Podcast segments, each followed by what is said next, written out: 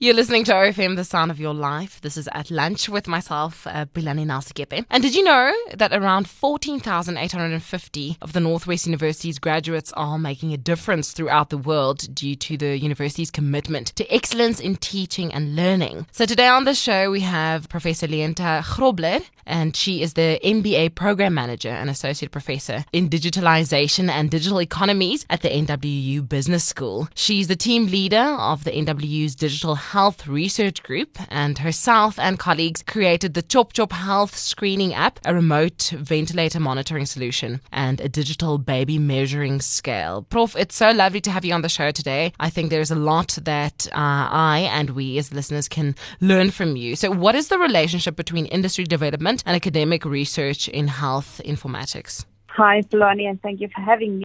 It is absolutely crucial that we have a good relationship between the two because regardless of how smart we think our engineering solutions are, we often find that solutions in industry, or especially in the healthcare sector, tend to be regarded as not invented here or not developed with us. So in our group, we specifically focused on fostering a very close relationship, having those healthcare workers as part of our development process and co-creating solutions with them. And by doing that, we can really ensure that the solutions that we create will be accepted by whoever needs to use them, and that the solutions actually fit into the way that they are doing their jobs. So it doesn't distract from their real job, and it really supports them. So it is a relationship that I think often gets neglected quite a lot. So from our point of view, it is absolutely critical that we really work well with industry, have them as our partners and not our clients, and co-create solutions that are really created with them to be used. I love that, working together instead of, just creating admin for the industry. I really, really love that. How can digital health technologies be used to help health systems improve universal access in resource-constrained settings? Well, from our point of view, we see that quite often, especially if we look at solutions that are created in first world countries, people assume that data just exists. And that's absolutely not the case in African health systems. So by creating solutions like we are, that are creating the data, we can actually make informed decisions. So we believe that in an aim to provide universal healthcare to everyone in South Africa and even beyond South Africa and the rest of Africa, we should ensure that our technologies can be used in telemedicine settings where people might not necessarily have access to a doctor or clinician on site. Through mobile health, really using the fact that South Africa and Africa has a huge smartphone penetration rate, much higher than other places in the world. And by utilizing that fact, we can really provide access to a lot more services if we use mobile technology. And then, of course, if we can have accurate data on our patients and have it in an electronic format, we can use the power of artificial intelligence and machine learning to make sure that we see patterns, especially in the huge amounts of data being created by large numbers of patients, that we start to see patterns before people may observe them. And then, of course, this would also enable our clinicians to share diagnoses and trends between themselves and co-create solutions between them because they can share their experience. I agree with what you're saying, and I love that you guys are developing work in South Africa for South Africa and then for the rest of Africa after that. So, Prof Leenta, you are the project leader of the team at the NWU who developed a remote ventilator monitoring solution and digital baby measuring scale and automated hand rehabilitation system for traumatic brain injury survivors. Please tell us more about these inventions and how they will benefit South Africa, struggling healthcare system. Sure. These are three examples of many that we have created as a team. And our main focus is bridging the distance element. So monitoring while patients are at home or monitoring while data is being collected. So if we use the baby monitoring solution, for instance, we saw that a lot of the time when infants are taken for observations to the clinic, that the nurses might not necessarily measure very accurately or very repeatably when we observe them. And then, of course, we rely on very busy individuals to not only measure accurately, but then also to write down the accurate information, to plot it, and to make some judgments based on those plots. So it's a lot of responsibility that we place on someone that is already very busy and have a main priority of looking after people. Yes. So we have created a solution that can automatically and digitally measure the baby's length, weight, and head circumference all simultaneously without requiring the nurse to make too much judgment calls herself. Then we also interpret that information based on the baby's age, which we also then include digitally. And then based on the age and sex of the baby, we can see how far that baby falls within the expected scope. And then we can automatically also alert a doctor or a dietitian, for instance, that there's someone within a healthcare facility that requires some form of intervention. And by doing this, we can actually ensure that kids get help and access to nutritious food much sooner and before that baby gets admitted to hospital.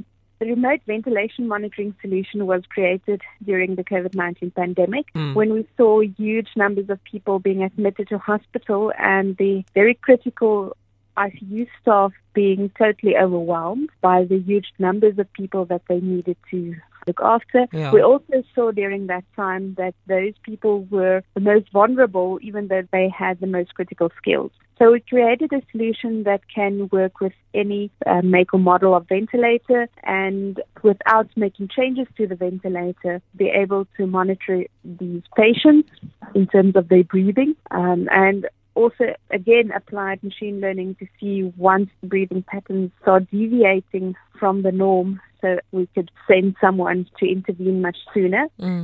This does not necessarily mean that we would replace a nurse. They will always be the most crucial parts of the patient monitoring system, but we could help them focus on the information that they needed much easier than being overwhelmed in a room full of people with a lot of alarms going off the entire time. And then also giving them the distance and the ability to supervise someone at the patient's bedside who can then ensure that these crucial people are protected in times like a pandemic when you need to really make sure that they protected. And then, of course, you could also make this solution available over distances, so sharing resources from one hospital to another by having experienced staff available to supervise less experienced staff on site. This is also something that is very suitable to the hospital at home setting, where we might would prefer to have patients with their families, especially if they are COPD kind of patients that need to undergo ventilation. It's not necessarily an ICU setting, but we need to make sure that they are consuming their oxygen and that they are still okay. And we can do this, again, while the patient is in the comfort of their home between their loved ones, where they quite frequently recover much better because of the proximity to their loved one. The hand monitoring solution of stroke patients was actually the first invention by our group about 8 years ago. It was a collaborative effort between some of our final year students, later on postgraduate students, and myself. It was motivated by a personal story, and so now do I deal with it? It was motivated by the fact that my father suffered a stroke and couldn't use his hands to pick up my kids at the time. And we learned a lot of lessons from that, observing whether or not a patient is actually adhering to their exercise protocols, whether or not it is working, and actually working with the patient to keep their spirits up, especially when it feels like they're not really making any progress. That product has since evolved And while we learned a lot of lessons from it, especially the fact that it is very expensive to get through the regulatory issues and processes regarding medical device development, we have implemented this in a knee rehabilitation product sense, and using the data from that to also inform the intelligent prosthetics project that the Faculty of Engineering is currently working on, and specifically aiming to go and compete with the best prosthetics teams in the world at the 2024 Cybathlon competition. And that is something that we could never have foreseen when we started with this project 8 years ago, that this would actually be informing product development in a completely different limb with incredible results that would actually make it possible for us to give affordable prosthetics to people in Africa. Sure, that's incredible. How far are these projects developed, and what are the next steps in developing them further? All of our solutions were developed until the proof of concept stage. Okay. We were able to demonstrate a minimum viable product to investors, and that is the point where we are at currently. Okay. We have solutions that are ready for someone to take to market. Of course, it would be first prize if one of us could do that. Yeah. However, that is unfortunately one of the drawbacks of creating these solutions in a university setting, is that quite often we have other responsibilities as well, and we need partners and industry to work with us to take these solutions and through licensing and commercialization then take it forward. So that is why we actively work with our Technology Transfer and Innovation Support Office to be able to do that. So they are in the process of helping us to commercialize these products and to find the right licensors for our solutions. Okay, Prof, we don't have a lot of time left. So very short, what obstacles must healthcare digital transformation still overcome? Well, I see two major ones, the one being interoperability.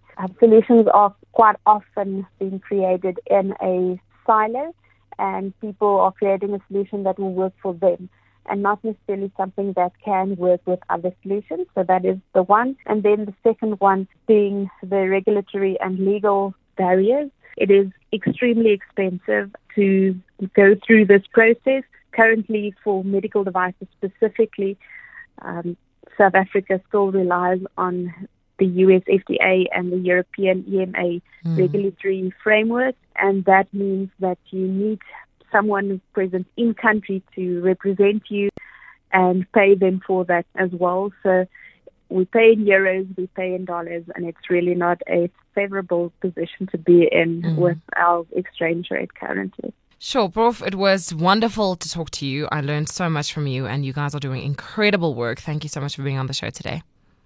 Thank you. That is Prof Leenta Grobler. She is at NWU, and we were speaking about transforming healthcare in Africa, the potential of digital health and medical devices. If you want to listen to the rest of this discussion or you want to listen to the podcast again, you can do so on ofm.co.za.